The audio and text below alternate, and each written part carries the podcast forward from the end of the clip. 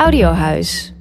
Hoi, ik ben Tina Nijkamp. Elke werkdag blijf je op de hoogte van de kijkcijfers, het medianieuws en hoor je mijn kijktips. Dit is Tina's TV-update.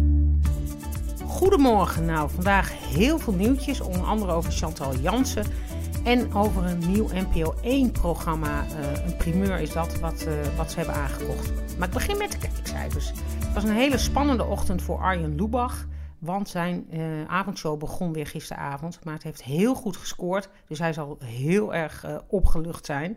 Hij scoorde bijna 1,1 miljoen kijkers en zelfs hoger dan VI. En uh, nou, dat gebeurt zelden het laatste jaar. Dus hij zal heel blij zijn. En het scoorde ook veel hoger dan vorig seizoen. Toen maar 800.000 kijkers, die eerste aflevering. Dus een hele goede dinsdag voor Arjen Lubach in ieder geval. Ook de slimste uh, is wel uh, taart. Uh, zullen ze wel taart eten vandaag. Want die zaten voor het eerst weer sinds lange tijd boven die 2 miljoen. De finale week is begonnen. En nou, eindelijk lineair weer boven die 2 miljoen. Want het was toch wel schrikken. Want dit hele seizoen haalden ze dat eigenlijk niet. En dat is, ze scoorden dus veel minder dan vorig seizoen, zomer- en winterseizoen. En ja, dat zou toch een beetje lullig zijn voor en Maarten en Philip als er zo'n beetje zo met steeds minder wordende kijkcijfers uh, afscheid moeten nemen. Dus dit is een meevaller en hopelijk zet het door en noteren ze toch nog een mooi kijkcijferrecord op vrijdag als die echte finale is. NPO 1 uh, had meer goed nieuws, want meer dan verwacht. Ja, dat is toch wel een onverwacht grote hit. Hè? Dat is die opvolger van huis vol over drielingen. En scoorde gisteren bijna een miljoen kijkers, 913.000 kijkers. En ik moest meteen denken aan uh, Sophie en uh, Jeroen Pauw, want die beginnen volgende week weer. En als je dan kijkt naar hoe hoog een huis vol en nu ook meer dan verwacht scoort, dan maak ik me daar wel zorgen over. En ik denk ook eerlijk gezegd dat, um, ja, dat NPO 1 ook een beetje voorsorteert op een uh, schema zonder talkshow om 7 uur. Ook omdat ik uh, heb begrepen uh, dat de EO uh, bezig is met een serie in een ziekenhuis op de spoedeisende hulp. En dat deed me meteen denken aan die balk die vroeger NPO 1 had. Hè. Toen hadden we elke avond om half acht een ziekenhuis reality soap. En dat scoorde ook eigenlijk heel erg goed. Um, dus ik denk wel dat als Eva Jinek straks niet scoort om 7 uur, dat het dan wel zo is dat we NPO 1 misschien wel van die talkshow afgaat. Nou, dat weet ik eigenlijk wel zeker. En dat ze meer reality soap zullen gaan doen, dus over families, grote families. En dus over uh, bijvoorbeeld die ziekenhuizen, uh, waar ze dus nu ook alweer mee bezig zijn. Dus um, nou, de, de druk ligt er wel echt bij Eva Jinek om het goed te doen. Uh, want het is wel een beetje erop of eronder, uh, verwacht ik. Zeker omdat deze series gewoon heel goed scoren. En ook bij de jongeren het heel goed doen. En dat is waar de NPO ook zo naar op zoek is, naar die jongere kijkers. Dus, uh, nou, spannend. verder, bij de uitgestelde kijkers viel mij op de drama. Die, ja, dat heb ik al vaker geschreven op mijn Instagram. NPO 3 is natuurlijk echt een drama. En dat wordt ook niet beter. Hè? Nu hebben ze Moltok weer naar NPO 1 gehaald, omdat NPO 1 een probleem heeft. En uh, ja, zo zijn er veel meer andere programma's die al naar NPO 1 zijn overgeheveld, hè, waaronder Keuringsdienst van Waarde ook. Nou, het zou me niet verbazen. Ik denk dat het al, ja, dat kan niet anders dat ze Hunted VIPs ook wel weer naar NPO 1 zullen gaan doen. En wat houdt NPO 3 dan over? Niks. Vorige week dinsdag had de hele avond primetime kwam niet boven die 100.000 kijkers uit. En om half elf hadden ze zelfs 10.000 kijkers. En dan denk ik, ja, je hebt echt een probleem daar. Dus ja, volgens mij moet NPO 3 echt een sportzender gaan worden. Dan hebben we ook niet meer um, ja, dat gedoe uh, met al die sportwedstrijden die dan uh, gewoon die reguliere reeksen van uh, heel Holland bakt of ik vertrek onderbreken op NPO 1. Maar dan zet je gewoon alles op NPO 3. ZEP zou dan naar NPO 2 kunnen overdag, want daar hebben ze daar ook geen last meer van als, dat, als die sport wat eerder begint. En dan heb je gewoon al het schaatsen en al het voetbal en al het volleybal en alle grote toernooien op NPO 3. En dan heeft NPO 3 ook bestaansrecht, want ik denk dat anders het een heel moeilijk verhaal gaat worden. Nou, tot zover de kijkcijfers. Dan gaan we nu door naar de nieuwtjes, uh, de medianieuwtjes. En daar heb ik er wel een paar van. Dus te beginnen met een primeur, want NPO 1 heeft een uh, show aangekocht uit Australië. Ik zei gisteren al, hè, Australië is een beetje een voorbeeldland. En uh, nu is bekend geworden, of dat heb ik uh, ja, toch wel gehoord, en dat lijkt me ook wel zeker, dat de NPO 1 de show Groen gaat aankopen van ABC. Dat is een panelshow over reclame. Um, en dat is, daar loopt daar al een heel veel seizoenen. En uh, dat komt dus naar NPO 1 en die productie is net opgestart, heb ik begrepen. Dus dat is wel een nieuwe show voor NPO 1. Wellicht dat dat beter gaat scoren dan alle andere nieuwe dingen van afgelopen jaar. Ik hoop het voor ze.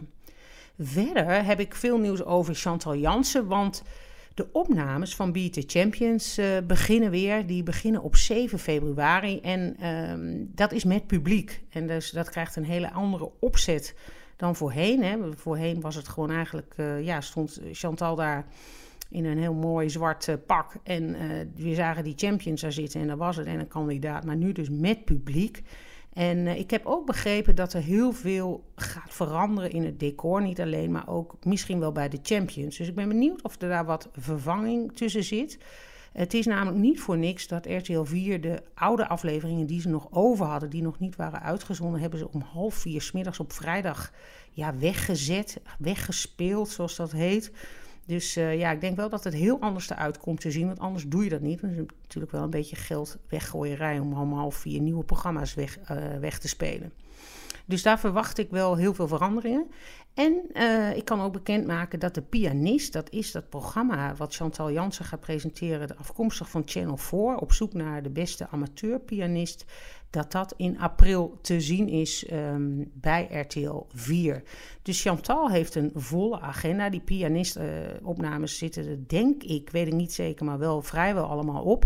Maar goed, uh, ze heeft natuurlijk ook nog die serie, Een Grote Familie, die een tweede seizoen krijgt. Die stond bij de top 5 best bekeken uitgestelde uh, series van 2023. Dus uh, zij heeft toch weer een hele volle agenda. En dan vond ik het leuk, er is in België een programma dat heet James uh, the Musical. En dat is een programma waarin bekende Vlamingen een eigen, uh, ja, een soort in de hoofdrol krijgen, maar dan op een musical manier. Dus dan worden allemaal liedjes gezongen. En ik moest daar aan denken dat ik dacht, oh, dat, misschien komt dat ook wel naar Nederland een keer, omdat we zien toch dat dat Stars on Stage, uh, waarop musical op een andere manier naar voren wordt gebracht dan uh, weer de reguliere talentenjacht, dat dat toch heel goed werkt. Hè? Want het is toch wel een verrassend uh, grote hit gebleken, ook in de jongere doelgroep op vrijdag op RTL 4. Dus ik dacht, nou, misschien komt dat wel binnenkort naar Nederland, maar dat is dus net begonnen weer op, in België.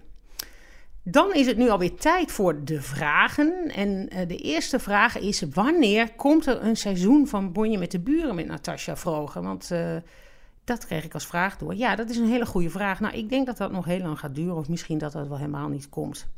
En uh, ik heb altijd al begrepen dat cases vinden voor die bonje met de buren, dat dat ontzettend moeilijk is. En dat lijkt er nu ook wel op, want die oproep dat Natasja in haar eigen grote tuin eh, opriep: uh, heb je bonje met de buren? Ja, ze heeft zelf natuurlijk niet veel buren.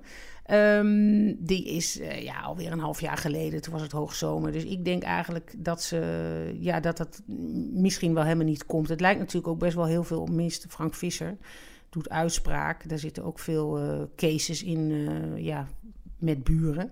Dus het zou mij niet verbazen als het niet op de buis komt. De tweede vraag is: wat is het best scorende tv-programma in België? Nou, dat is, weet ik, dat is Kamp Waas. Dat scoort daar nog beter dan uh, de slimste en uh, ook dan de Mask Singer. En wat is dat nou, Kamp Waas? Dat is eigenlijk de Belgische variant van Kamp van Koningsbrugge. En dat scoorde afgelopen zondag, was de tweede aflevering, ruim 1,4 miljoen uh, kijkers. En dat is gigantisch hoog voor België, hè? want het gaat natuurlijk alleen om het Vlaamse deel.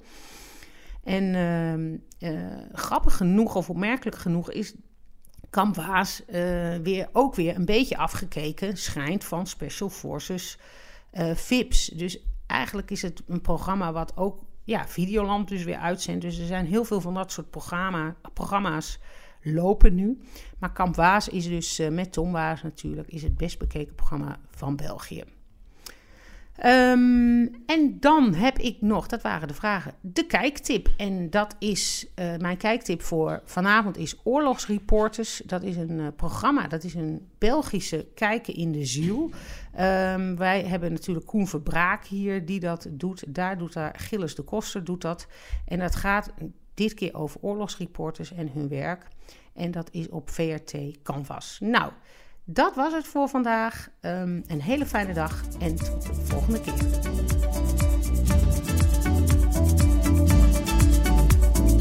Dit was Tina's TV-update. Heb jij nou ook een vraag? Stuur me een berichtje via Tina Nijkamp op Instagram. Tot morgen!